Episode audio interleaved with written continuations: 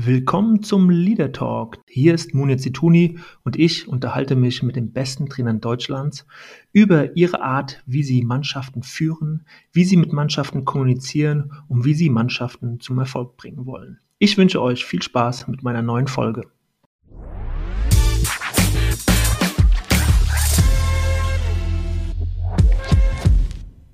Ja, und ich begrüße euch für eine neue Folge vom Leader Talk. Heute ein ganz besonderer Gast. Horst Rubech äh, ist mir zugeschaltet und äh, ja, ich freue mich sehr, dass Sie heute an diesem Montagmittag kurz Zeit haben für ein Gespräch über Motivation, Kommunikation und Mannschaftsführung. Hallo, Herr Rubech. Hallo, grüße Sie. Ja, und äh, wie sonst auch eine kurze Vorstellung, wobei ich selbst erstaunt war, Herr Rubech, es gab ja dann doch einige Stationen, gerade ja zu Beginn Ihrer Trainerkarriere. Und deswegen, ähm, ja, wird es äh, ein bisschen mehr dauern, äh, ein bisschen länger dauern, aber ähm, ich bin gespannt, ähm, was Sie auch vielleicht zu den einzelnen Stationen noch zu sagen haben. Sie haben 1986, so habe ich es notiert, und bitte, falls ich einen Fehler mache oder was nicht ganz genau wiedergebe, dann einen kurzen Einspruch, weil das ist ja auch schon ein bisschen her, aber so wie ich es recherchiert habe, 1986 Ihr Trainerstart beim FC Pelkum. Stimmt das? Nein, ja, mein, mein Trainerstab beim FC Pelkum, ja, ich habe das beim FC Pelkum gemacht. Mein kleiner Bruder hat da gespielt. So. Und das war nach meiner Karriere und ich hatte eine Verletzung und dann habe ich das so ein bisschen mitgemacht, weil da der Trainer damals ausgefallen ist. Aber Sie, ich habe nicht Sie, beim FC Pelkum als Trainer gearbeitet. Also so ist es nicht. Okay, das heißt, Sie haben dort als Spieler ausgeholfen?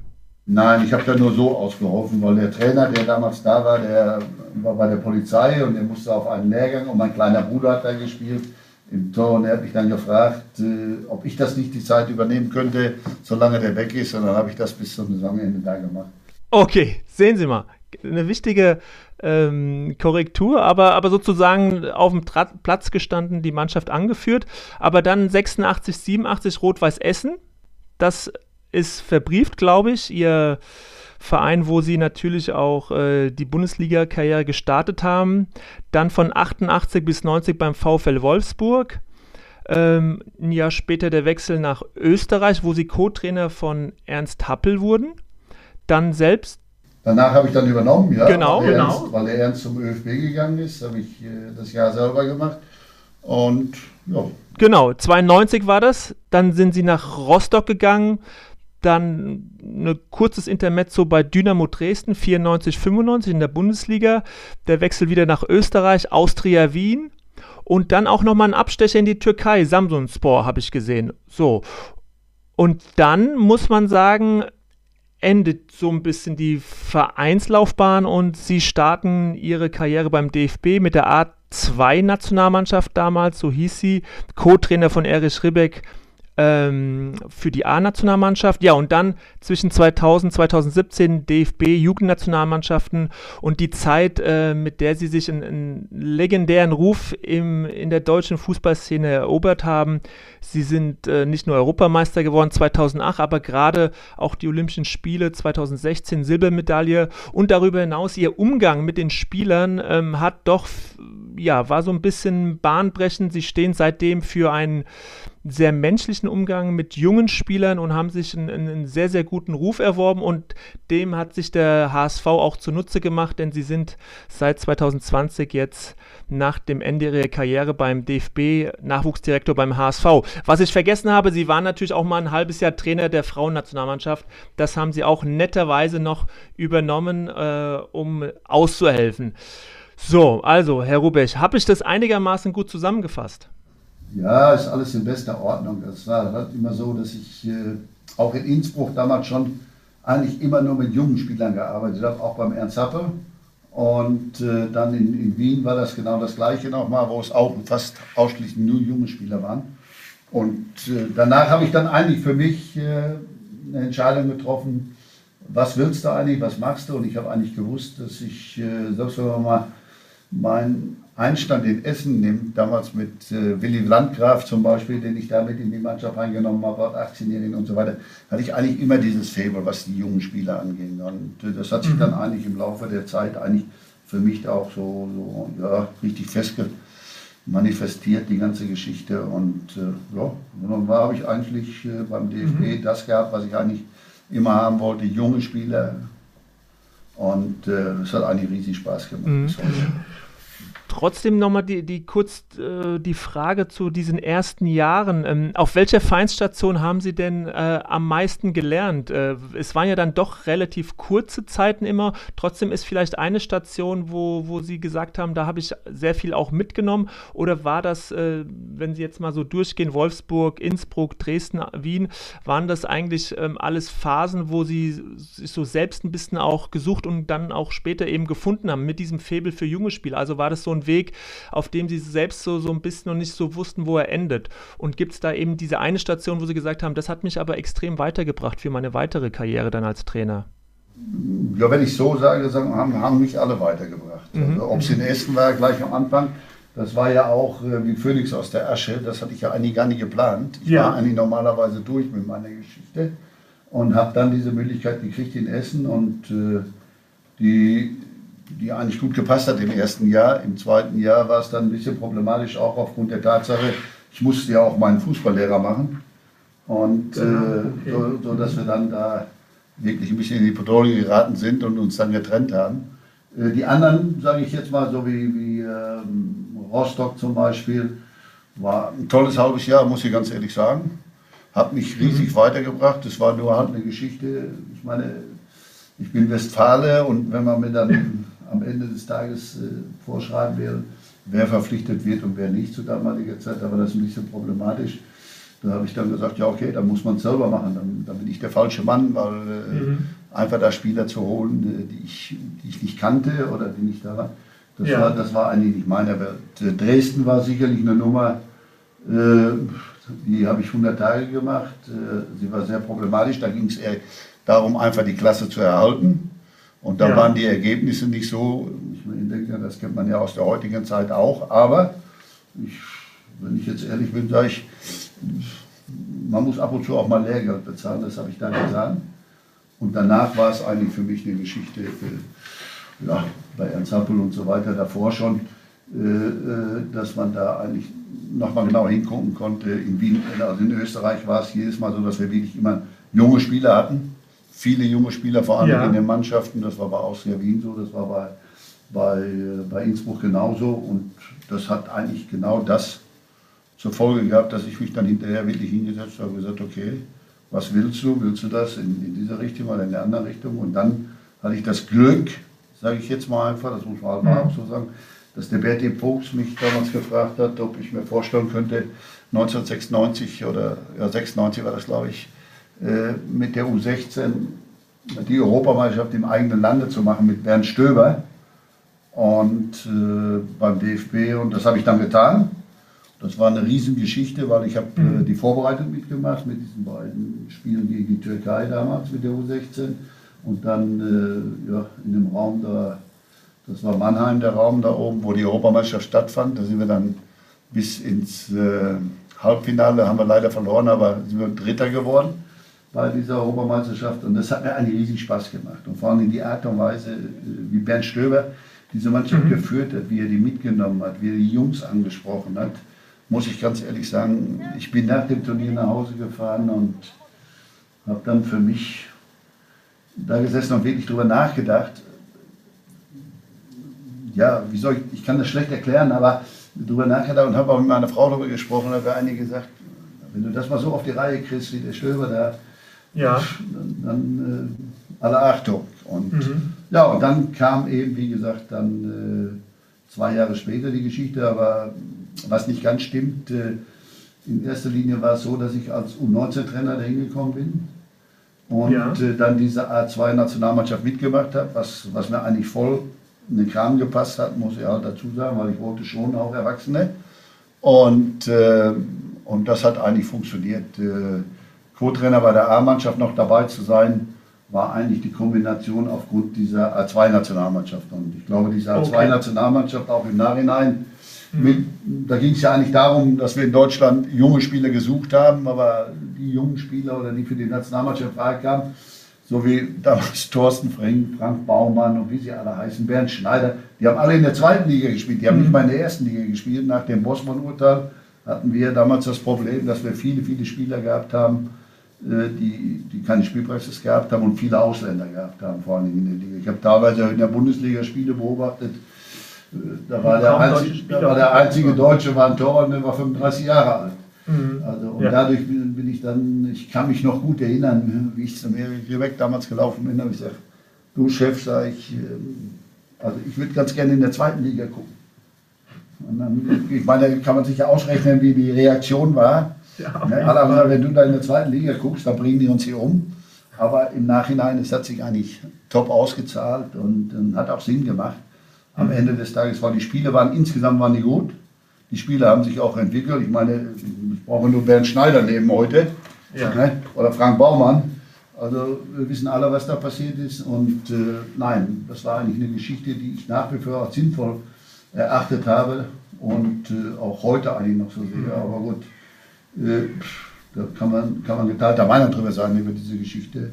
Ja, aber, ja, aber der Erfolg hat ja, also Erfolg im Sinne der Spieleentdeckung äh, spricht ja für Sie. Und was ich äh, in dem Zusammenhang äh, ganz interessant finde, dass Sie sich selbst halt auch Gedanken gemacht haben darüber, wo will ich denn eigentlich hin, was, äh, was will ich in meiner Trainerkarriere erreichen, mit wem will ich eigentlich arbeiten und dann für sich feststellen, ja, mit jungen Spielern, das macht mir am meisten Spaß und dann zufällig oder auch nicht, kommt dann äh, von außen auch dann so ein Angebot. Also äh, das zeigt ja auch vielleicht, dass es einfach immer hilft, sich selbst darüber Gedanken zu machen, so, ne, was macht mir eigentlich am meisten Spaß, wo habe ich meine Stärken und da haben sie vielleicht auch ganz intuitiv schon recht früh für sich einfach ein paar Dinge festgestellt.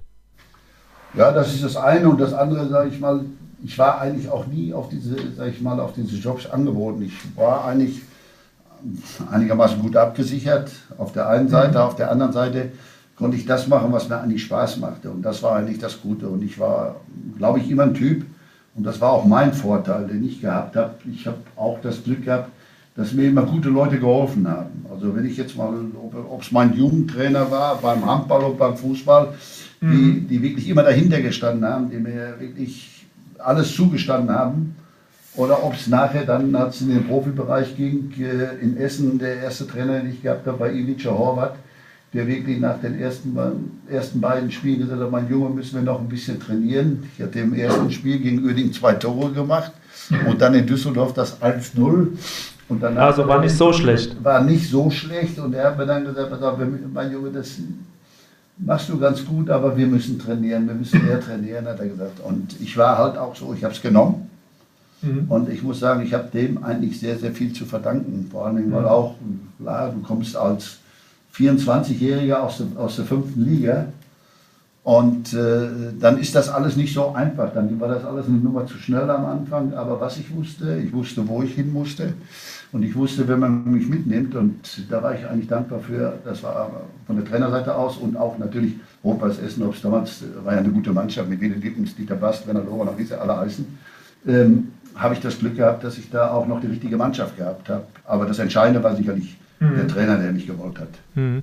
Sie, Sie haben mal in einem Interview gesagt, wenn du etwas erreichen möchtest, musst du mehr tun als andere. Ist das so ein Leitmotiv, das für Sie steht?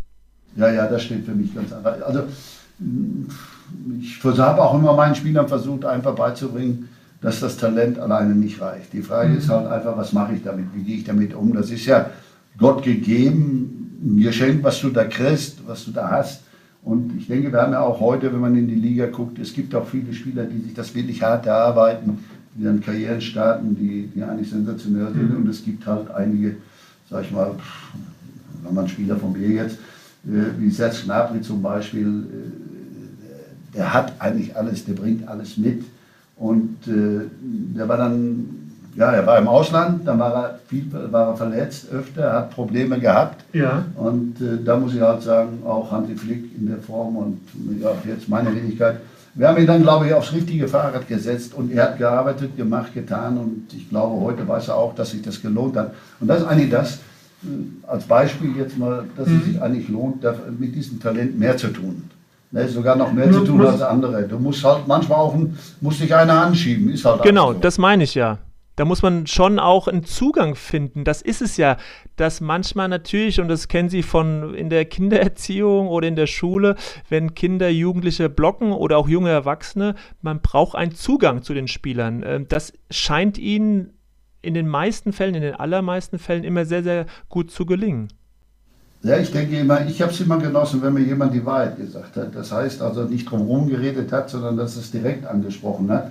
Und das ist eigentlich auch so meine Art gewesen dabei. Weil ich glaube ganz einfach, wenn dir jemand was an die Hand gibt, und da habe ich mich eigentlich auch immer dran gehalten, und äh, äh du willst etwas von ihm oder zeigst ihm etwas mhm. und das funktioniert, dann bist du der Gewinner. Wenn es nicht funktioniert, äh, gibst du eher mehr, hast eine große Blase äh, und das funktioniert nicht, ich sage, dann brauchen wir nicht darüber über Vertrauen oder sonstige Sachen reden. Ich glaube, das ist der so für mich immer der entscheidende Faktor gewesen, dass die Jungs mir das auch abgenommen haben oder ja, einfach ich auch nie drum herum geredet habe. Ich bin meistens immer äh, frontal drauf zugegangen und habe es also klar und deutlich auch zu verstehen gegeben, aber auf der anderen Seite auch die Lösung angeboten. Es hat auch Spieler gegeben, muss ich dazu sagen.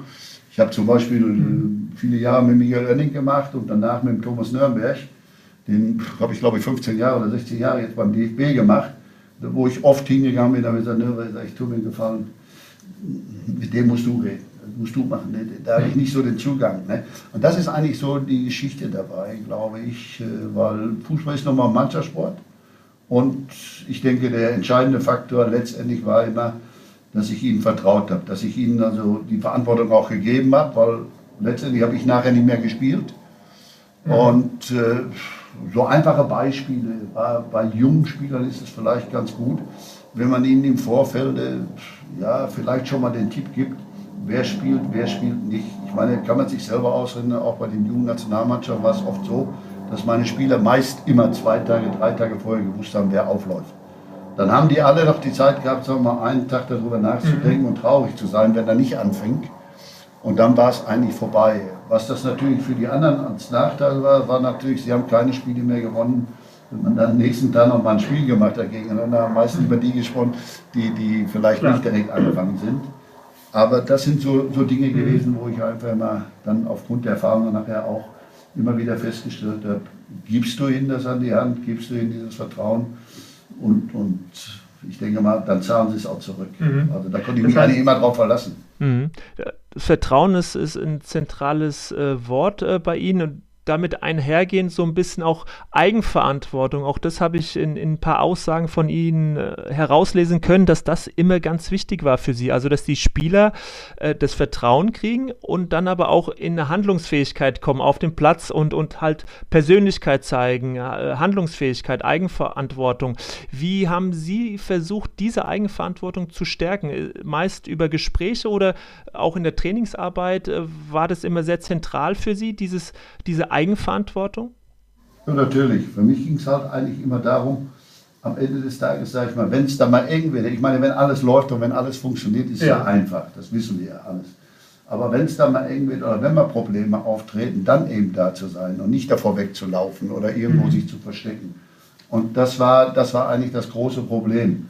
Äh, was ich dann immer wieder gesehen habe, äh, äh, wenn, wenn du ihnen das nicht gegeben hast, dann war es halt schwierig. Dann, dann hast du immer, bei mir war es jetzt vielleicht nicht so, aber ich habe es oft in anderen Mannschaften gesehen, wenn es dann darauf ankam, waren sie eigentlich nicht da. Und für mich ging es eigentlich immer darum zu sagen von mhm. Anfang an dazu, das kannst du, das kannst du nicht, das lass weg. So, oder wir müssen trainieren und müssen üben und machen. Und, und hier war es dann eigentlich immer die Frage, die Spieler mal einfach zu fragen dazu, wie siehst du dich? Oder ich habe auch mal Beispiel, ich habe mal den Stefan ja. Reinhardt gefragt, ich suche, ich suche einen linken Verteidiger. Ich ich, ich weiß nicht wo. Ich sage, bei uns weiß, sagt der Trainer, nehmen Sie doch meinen Kollegen. Ich sage, was heißt jetzt mein Kollege, der bei uns spielt? In der das war ja damals in Leverkusen in der A-Jugend.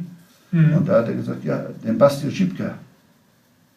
Ja. Da habe ich gesagt, ja, hallo, sag ich. Ja gut, den Namen kannte ich schon, aber ich, der ist mir eigentlich auch nie aufgefallen. Und da habe ich dann mhm. nur gesagt, meinst ja, habe ich ihn eingeladen im nächsten Lehrgang und dann hat der bei uns äh, wirklich top gespielt, wirklich top gemacht. Das ist eigentlich auch das, was ich so meine, was ich öfter, ich habe es ja selber am eigenen Leib erlebt. Ich kann mich damals erinnern, der Günter Netz hat mich gefragt, den Hamburg, sag mir einen Vorstopper, den wir holen können. Habe ich gesagt, Dietmar Jakobs. Dann sagt er zu mir, bist du verrückt? Sagt er, du schießt in Duisburg zwei Tore gegen den, bei uns drei Tore gegen. Jetzt wird sie den noch als, als Vorstopper ja. zu uns holen. Aber er hat ihn geholt. Und ich denke, man hat ja gesehen, wie, wie sich das entwickelt hat. Und, und, und.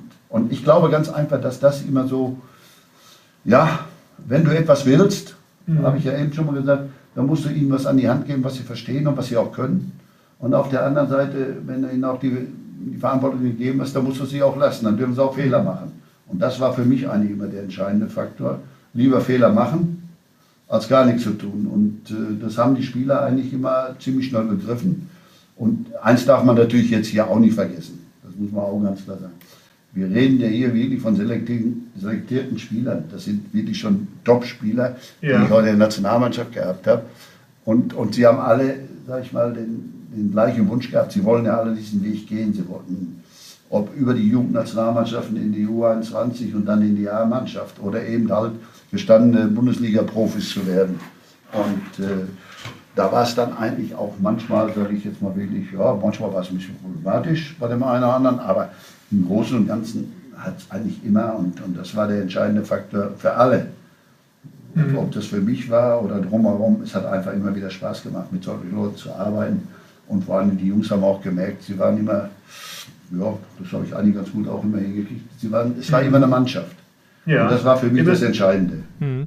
Immer eine Mannschaft, aber Sie haben auch den Einzelnen gesehen. Also Sie haben ihn, ihn wahrgenommen und, und, wollten ja auch, dass, oder haben das auch Ihren Spielern immer mitgegeben, so dass die auch sich selbst mal korrigieren, also selbst aufeinander eingehen, weil das von außen eingreifen ja oftmals in einem Stadion äh, gar nicht so gut funktioniert, aber dass dann ein Spieler seinem Mitspieler äh, eine Stütze gibt, äh, einen Ratschlag oder mal äh, vielleicht die Abwehr zusammentrommelt, um kurz für die letzten Minute vor der Halbzeit nochmal eine, eine Vorgehensweise ja, weitergibt. Also das zu stärken, das, das war ihnen ja auch wichtig, also dass die Spieler eine, eine große Kommunikation untereinander beherzigen.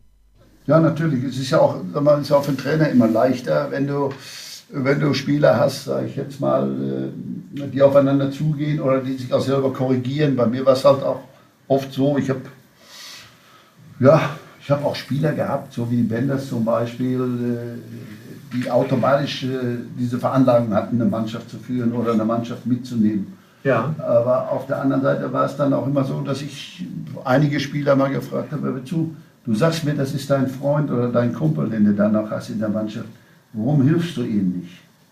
So, dann, dann fangen ja. die auch an zu überlegen. Und das sind ja eigentlich diese Punkte, mhm. äh, äh die du mitnimmst. Ich meine, wenn ich sage, weißt du, sie verstehen sich alle top, sind gut und miteinander und, und äh, dann hilft der eine dem anderen nicht. Das kann es ja eigentlich nicht sein. Ich meine, wir wollen ja alle, auch bei mir zumindest in der Mannschaft war es dann halt so, wir wollen ja alle das Gleiche, wir wollen einen Titel spielen. Es, gibt, es ist ja, Sie haben es ja eben schon mal angesprochen, um besser zu sein wie andere, muss ich einfach mehr tun.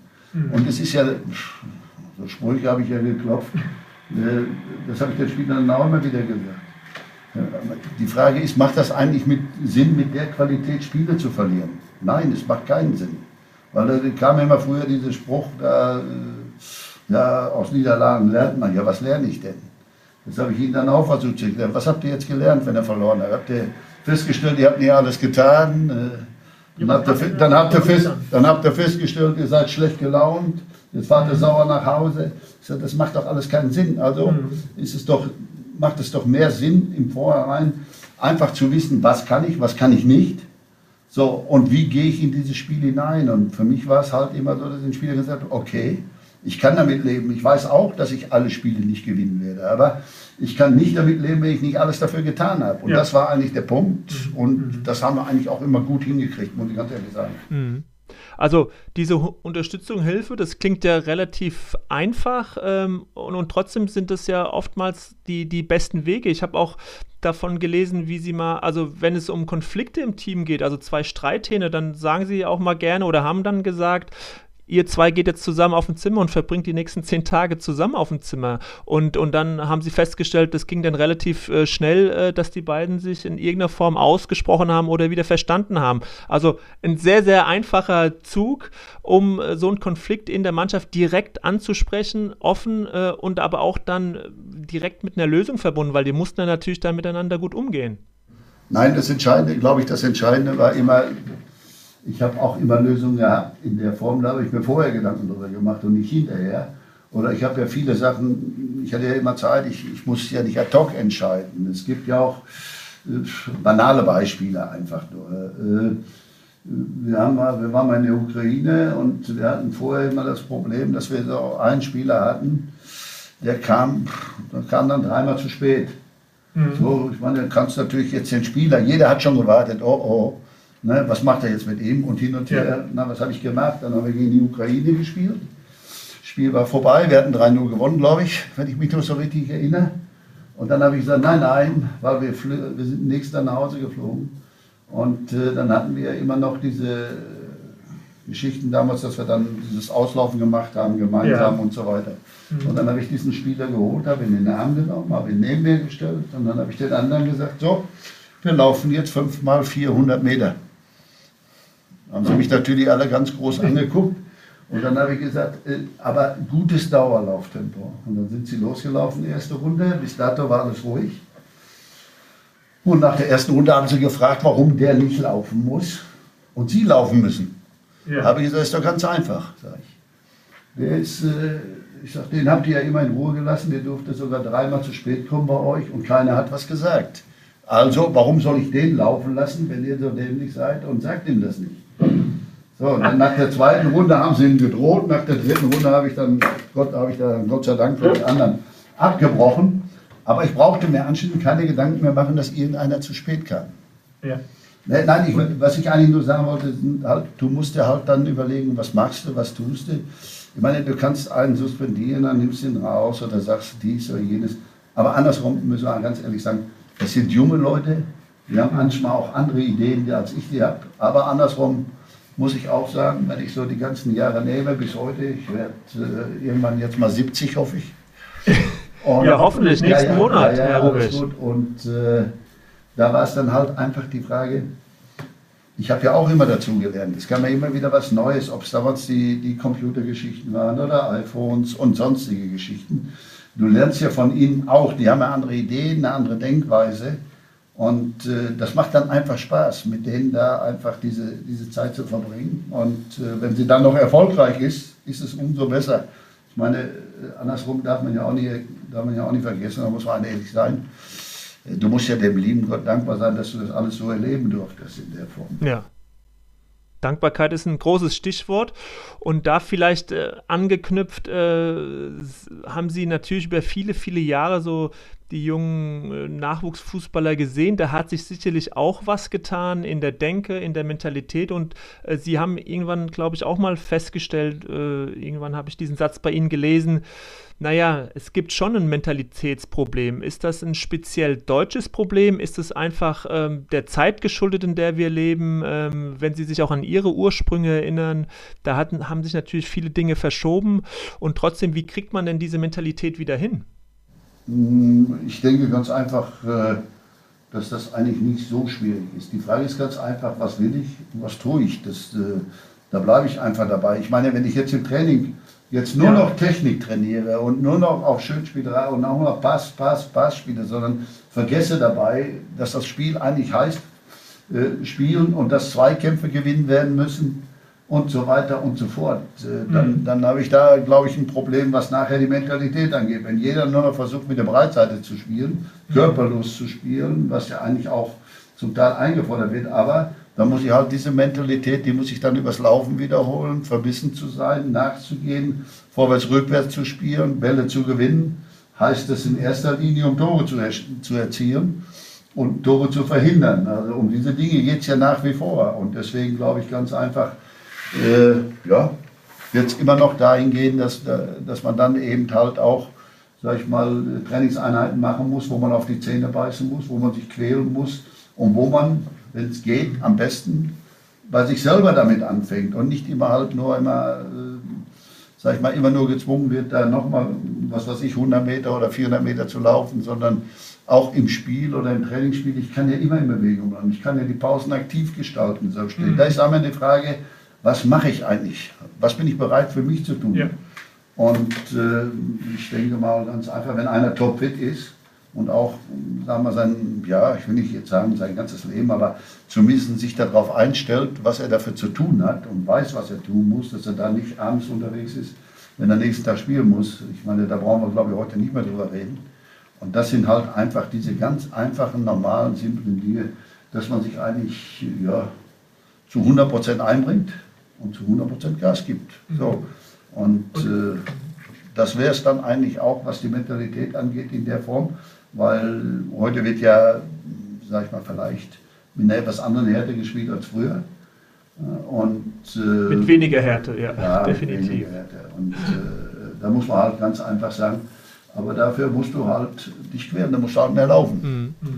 Ist es denn so, Herr Rubich, dass, äh, oder wie war das bei Ihnen, dass die Ihre Mannschaften, also äh, reflektiert eine Mannschaft immer so den Charakter des Trainers oder, oder ist, muss das das Ziel sein? Und kann ich das als Trainer mit, mit Trainingsübungen, wie Sie es gerade auch beschrieben haben, mehr Zweikämpfe auch wirklich am Ende erzielen? Also, dass ich bei der Mannschaft sozusagen auch das sehe, wofür ich stehe als Trainer. Also wenn ich äh, ein, ein, willensstarker ähm, Trainer bin, der äh, ja, der sozusagen immer schon äh, Hindernis überwunden hat, dann habe ich eine Mannschaft irgendwann dort stehen, die das auch hinkriegt, die auch äh, bis zum Erbrechen kämpft, etc. Ist das immer so gewesen oder ist es manchmal schwierig, das zu übertragen? Nein, schwierig ist es eigentlich nicht. Weil ich denke immer, du musst es halt vorleben. Ne? Genau. Was du machst und was du tust, musst du halt vorleben. Aber entscheidend ist, wir müssen auch mal aufhören, eigentlich immer, wir reden dann immer nur von Rubisch, Rubisch, Rubisch, nein, nicht nur Rubisch. Da, da gab es einen Nürnberg, da gab es einen Hilse, da gab es äh, Michael Schirmer und gab es einen Hansi Flick, da gab es Sportler. Da waren viele dran beteiligt an dieser Geschichte.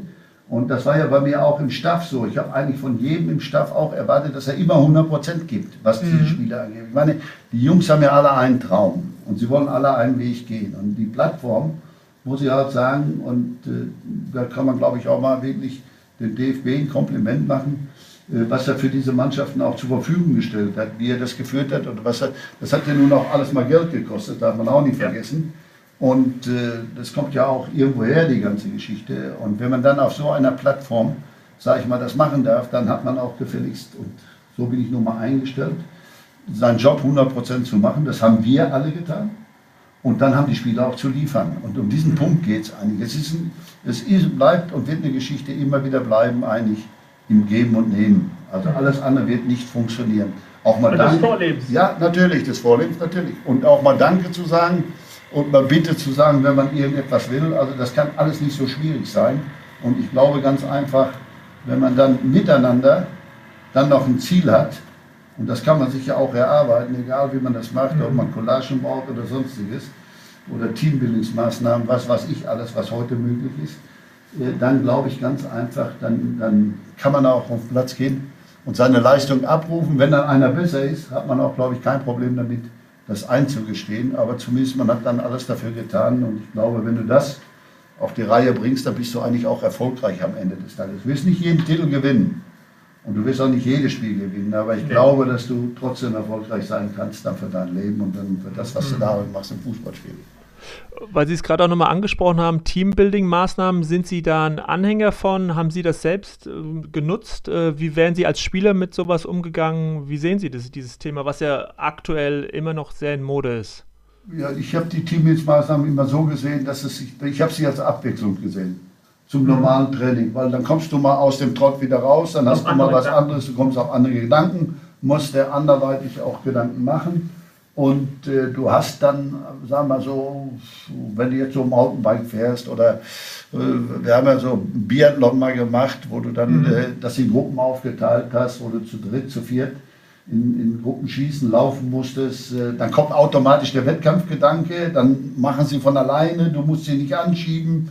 Und um diese Dinge geht es eigentlich für mich hier bei diesen Teambildungsmaßnahmen. Mhm, okay.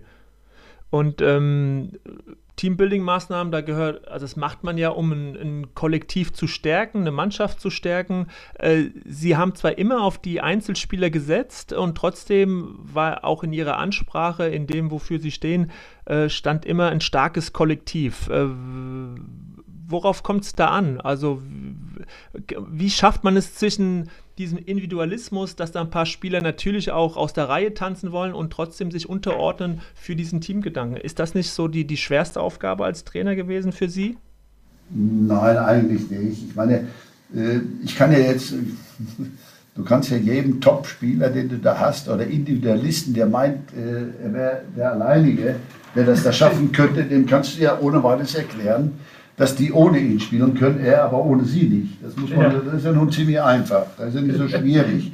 Und ich glaube, wenn man das einmal gemacht hat und einmal getan hat, und äh, eins ist ja auch klar, das muss man halt auch einfach dazu sagen, wenn du, wenn du in der Lage bist, deine Mannschaft aufs Eis zu bringen und du bist erfolgreich, dann wird es sowieso immer wieder leichter. Das darf man mhm. auch nicht vergessen. Ja. So, und, äh, und hier ist es ja so, deswegen habe ich es ja auch nochmal versucht, äh, so zusammenzufassen, du hast viele, viele Spiele gemacht, du hast, alle Leute haben dafür gearbeitet und sie haben dahinter gestanden, äh, dass die Jungs ihren Weg gehen können. Und dann geht es eigentlich nur darum, eine Mannschaft zusammenzufügen. Und äh, da musst du dann halt auch für dich ein bisschen hingucken, das ist ja dann auch die Erfahrung, die du im Laufe der Jahre hast. Und vor allen Dingen, du musst auch Meinungen zulassen von deinen ja. Leuten, mit denen du arbeitest, äh, dann ist die Frage immer, wie viele Individualisten verträgst du, wie viele Team, Teamspieler brauchst du ja. und welche Qualität dazu. Dazu ja. kommt, das fängt ja an, sage ich jetzt mal einfach schon mit deinen Torhütern. Wenn du einen Torhüter hast, der dir normalerweise schon die Null stellt, auf Deutsch gesagt, was ja ab und zu passiert, äh, äh, dann, dann bist du ja schon mal weit vorne. Und äh, wenn du dann noch ein paar Abwehrspieler kriegst, wenn ich jetzt mal bei dieser Mannschaft bleibe wie früher, mit, mit äh, Mats Hummels, Jerome Boateng und dann hast du Manu im Tor, dann, dann hast du schon ja. mal fast die Bank von England. So, und das war ja so, deswegen habe ich es extra gesagt, weil es die beiden England-Spiele waren. Aber nein, das war immer so die Geschichte. Wie, wie stellst du das auf? Wie machst du das? Und am Ende nochmal, am Ende bleibe ich einfach dabei. Die Frage ist halt, wie viel Verantwortung gibst du ihnen nachher? Was können sie selber entscheiden? Und äh, dann wirst du auch sehen, wie sie damit umgehen. Da kannst du sie auch dran messen, vor allen Dingen an ihren. Das Schönste war für mich immer, wenn ich sie an ihren eigenen Ansprüchen messen konnte. Das ist ja heute Erzählen Sie mal ein Beispiel. Haben Sie ein Beispiel? Ja, da gibt es eigentlich viele Beispiele. Wenn du mal, du brauchst ja eigentlich nur hergehen, dann brauchst du ja mal den einen oder anderen Spieler meinen. Wenn du dann gewonnen hast, dann kommen wir Platz runter, er hat noch zwei Tore gemacht. Nur, ich sage jetzt den Namen nicht, aber zwei Tore gemacht. Und äh, dann sagst du ihm, äh, ich sage, ich bin ja froh, dass du wenigstens zweimal mitgespielt hast. Ne?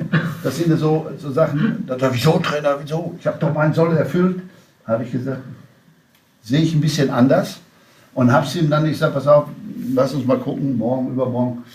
Ich dir das mal. Dann habe ich ihm das mal zusammengeschnitten per Video, habe es ihm dann gezeigt. Dann hat er schon gesagt, nach drei, nach drei Minuten hat er schon gesagt, ich habe es verstanden. Ne? Und das sind halt so, ja, ja, das sind dann halt so diese Dinge. Nein, man, wir haben ja heute die Möglichkeiten, ob es jetzt äh, per Video ist oder sonst was. Und zum anderen habe ich auch immer versucht, den Spielern ein bisschen mitzugeben, dass sie mal ihre Kollegen fragen, wie sie sie eigentlich sehen. Das ist immer ganz interessant, manchmal auch. Ich sage, oh, das ist doch dein, dein bester Freund, der, ja, ja, wir beide kommen gut miteinander, klar, wir spielen ja auch im gleichen Verein. Da habe ich gesagt, dann frag den noch mal. Und das ist eigentlich so mal, auch mal sich, und, ja. und da habe ich die Spieler auch immer versucht dran, ja, zum Essen nicht, aber sie zumindest anzuhalten, mal einfach zu sagen, was habe was hab ich da wirklich gemacht, wie gut bin ich wirklich oder was kann ich und was kann ich nicht, dass man, dass man da mal eigentlich immer wieder mal versucht, äh, sie da in diese Richtung zu lenken. Ja. Meine klar, ja. Nee, das geht immer in diese Richtung Eigenverantwortung und jetzt auch. Aber am Ende ja. nochmal, am Ende, das nochmal, ist ja nicht nur Eigenverantwortung. Ich habe ja gesagt, du bist ja auch für dich verantwortlich, was kommt dabei raus? Du musst ja Egoist sein. Mhm. Ich meine, am Ende muss ja für dich was dabei rauskommen. Aber du musst auch, du musst auch wissen, ne, Egoist hin, Egoist her. Klar, du musst aber auch das im, im Blick haben, was muss ich für die anderen tun? Ich ja. nur alleine, nochmal, er macht es ja nicht alleine, er schafft es ja auch nicht alleine. Und das war eigentlich immer so der Schlüssel, wo du dann immer dann jeden Einzelnen auch mitkriegen konntest. Weil es ist immer leicht, wenn du, wenn du welche Führungsspieler hast, die das wirklich in die Hand nehmen, die dann zu dir kommen sagen, Trainer, da müssen Sie uns aber helfen, den schaffen wir nicht alleine. So, das haben wir ja auch hinter uns gehabt, das haben wir ja auch gehabt. Und äh, das ist ja auch in Ordnung dann. Mhm. Und auf der anderen Seite bin ich hingegangen, habe ich gesagt, dazu, pass auf, Ey, kümmert ihr euch doch mal um den, dass wir den in die Spur kriegen. Ich sage ich sag euch eins, das ist einer, den brauchen wir nachher bei der Euro. Der kann entscheidend sein. Ne? Und das sind dann, Ja, das sind dann halt diese Dinge. Äh, äh, und vor allem bei jungen Leuten. Ich meine, es sind ja alle nicht, die, die sind ja alle noch am Lernen, Machen, Tun. Das ist ja mehr oder weniger auch eine Vorbereitung, sage ich mal, fürs Leben, die sie da mitgehen und machen und tun. Und ich habe ja auch mein Lehrgeld bezahlt, immer wieder. So, das ist ja auch nicht das Problem. Das muss man halt einfach wissen. Da muss ja. man auch zu stehen. Und das kann man ja auch unumwunden zugeben. Also ja. ich habe da keine Probleme mit. Deswegen sage ich, das, das Hauptwort heißt eigentlich normalerweise Ehrlichkeit. Ehrlich zu sein gegen sich, zu sagen, okay, tue ich alles dafür, habe ich alles getan. Ehrlich zu sein gegen meinen Kollegen, Ne? Dass ich sie mhm. unterstütze, aber dass ich ihnen helfe, ja. mache, tue. So, das ist ja eigentlich dieses entscheidende Wort für mich bei der Geschichte. Mhm. Und äh, trotzdem vorhin da dieses Beispiel, also Horst Rubisch kann dann auch mal wirklich sehr ehrlich, sehr direkt sein, um die, um die Jungs auch aufzurütteln. Wenn man mit ehemaligen Spielern über sie spricht, dann kommt trotzdem immer wieder das eine Wort ganz klar heraus, wird betont Menschlichkeit. Sie stehen für ein hohes Maß an Menschlichkeit, ein menschlicher Umgang und das schätzen die Spieler sehr, sehr. Auch im Nachgang, nach vielen Jahren, äh, loben sie sie in den höchsten Tönen, was diesen Umgang anbelangt. Erfüllt Sie das mit Stolz äh, oder würden Sie lieber als Taktikgenie in Erinnerung bleiben? Also ich würde das äh, Kompliment gerne an meine Mutter zurückgeben, weil die hat mich auch erzogen und gemacht und getan. Und, äh, und meine Frau hat es dann auch gemacht anschließend. Nein, es geht für mich wirklich. Das war jetzt kein Flachs, das, äh, das ist schon die Wahrheit. Nur, was ich eigentlich damit sagen will, ist eigentlich, ich habe nichts getan oder nichts verlangt, was ich nicht selber gemacht habe. So, und das ist eigentlich der Punkt für mich dabei. Ich glaube, und, und, und äh, ja, ich habe auch nicht weggeguckt, wenn irgendwas war oder wenn mir irgendwas nicht gefallen hat und bin dann auch drauf zugegangen. Und wenn es sein musste, habe ich auch angefasst. Das ist alles nicht das Problem. Und das habe ich eigentlich versucht vorzuleben. Weil für mich war es halt immer eine Geschichte, es ist egal, ob es der Platzwart ist, der den Platz sauber macht, der Zeugwart, der meine Klamotten, die Dreckchen eingesammelt hat, früher mal Danke zu sagen. Und da bricht sich keiner was ab. Mhm. Und ich glaube, das gehört auch dazu. Und so habe ich meine Kinder erzogen. Auf der einen Seite, so bin ich erzogen worden, auf der anderen Seite. Deswegen Kompliment an meine Frauen, die ich gehabt habe, in der Form. Und äh, das war eigentlich für mich auch immer vorrangig. Also bevor ich jetzt irgendetwas tue oder mache, dann geht es mir nicht sag ich mal, ähm, darum, etwas zu machen, weil ich es vielleicht machen muss, sondern jetzt für mich halt darum, macht das Sinn, macht das keinen Sinn. Und ist das korrekt und ist es nicht korrekt?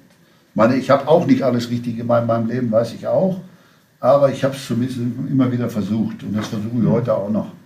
Mhm. Ja, und das ist ja nichts anderes auch hier, weil auch wenn die Kids hier, es macht einfach Spaß, wenn du die Kids hier siehst, wenn sie bei uns in den Campus reinkommen. Im Moment ist natürlich jetzt eine schwere Zeit, auch mit Corona, aber durch Corona hast du natürlich, glaube ich, jetzt auch einen Vorteil. Du musst, du musst dich neu justieren, du musst überlegen, was kannst du machen, was kannst du tun, was macht jetzt eigentlich Sinn. Das ist ja alles so eine, so eine Geschichte, was keiner vorher kannte. Es gibt keinen geregelten Ablauf, es verändert sich immer wieder was. Da musst du wieder neu reagieren und musst trotzdem immer versuchen, sag ich mal, ja, eigentlich, sag ich mal, direkt, klar, ehrlich zu bleiben und äh, und mit anfassen. Und, und das ist eigentlich das, was ich im Moment auch sehe. Es tut eigentlich im Herzen weh, dass, dass die Plätze leer sind. Und, und die Kleinen zu Hause bleiben müssen, dass sie teilweise jetzt auch nicht wieder in die Schulen können. Ich hoffe einfach, dass die Zahlen jetzt nicht weiter hochgehen und dass wir wieder so ein bisschen wenigstens schon mal langsam wieder in die Normalität kommen. Aber auf der anderen Seite denke ich mir, haben wir alle die Verantwortung äh, und, und müssen da gucken, dass wir das zumindest sagen wir, jeder den einen oder anderen immer wieder auch mal schützt und macht und tut. Und das wird ja, und da haben wir natürlich auch Vorbildfunktion, gerade gegenüber den jugendlichen Kindern, dass, dass wir dann wenigstens ja das positiv sehen, positiv ausstrahlen, weil von, von den Jungen kann man es äh, weniger halt verlangen.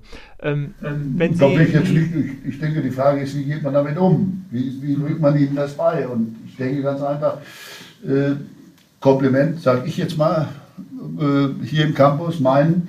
Also wir haben es den Jungs wirklich erklärt und wir sind also bis jetzt toi toi, ich glaube einfach am Tisch toi toi toi top da durchgekommen. Und wenn man sieht, sie halten sich an die Regeln, sie gucken auch selber und achten drauf. Ich denke mal, das ist auch so, so ein Teil, der uns nachher sicherlich auch weiterhelfen wird. Mm, mm, absolut, absolut. Ja, Herr Rubisch, wir haben jetzt schon fast äh, 45 Minuten gesprochen. Ein, zwei Fragen noch. Ähm, noch eine aktuelle Frage, einfach äh, angesichts der Situation in der zweiten Liga, wo der Aufstiegskampf äh, tobt, äh, HSV mittendrin. Jetzt äh, sind sie ein sehr, sehr erfahrener Trainer.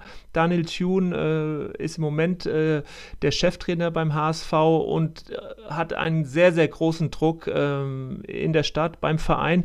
Was, was raten Sie ihm? Was, was geben Sie ihm mit, wenn, wenn Sie ihn mal sprechen, wenn Sie ihn zur Seite nehmen? Gibt es da überhaupt etwas, was, was ein älterer, erfahrener Trainer einem Jüngeren mitgeben kann? Oder sagen Sie, das muss jeder selbst äh, erfahren, lernen und, und weiterkommen? Nein, wir reden schon ab und zu miteinander und äh, wir, reden, wir reden auch über, über bestimmte Dinge.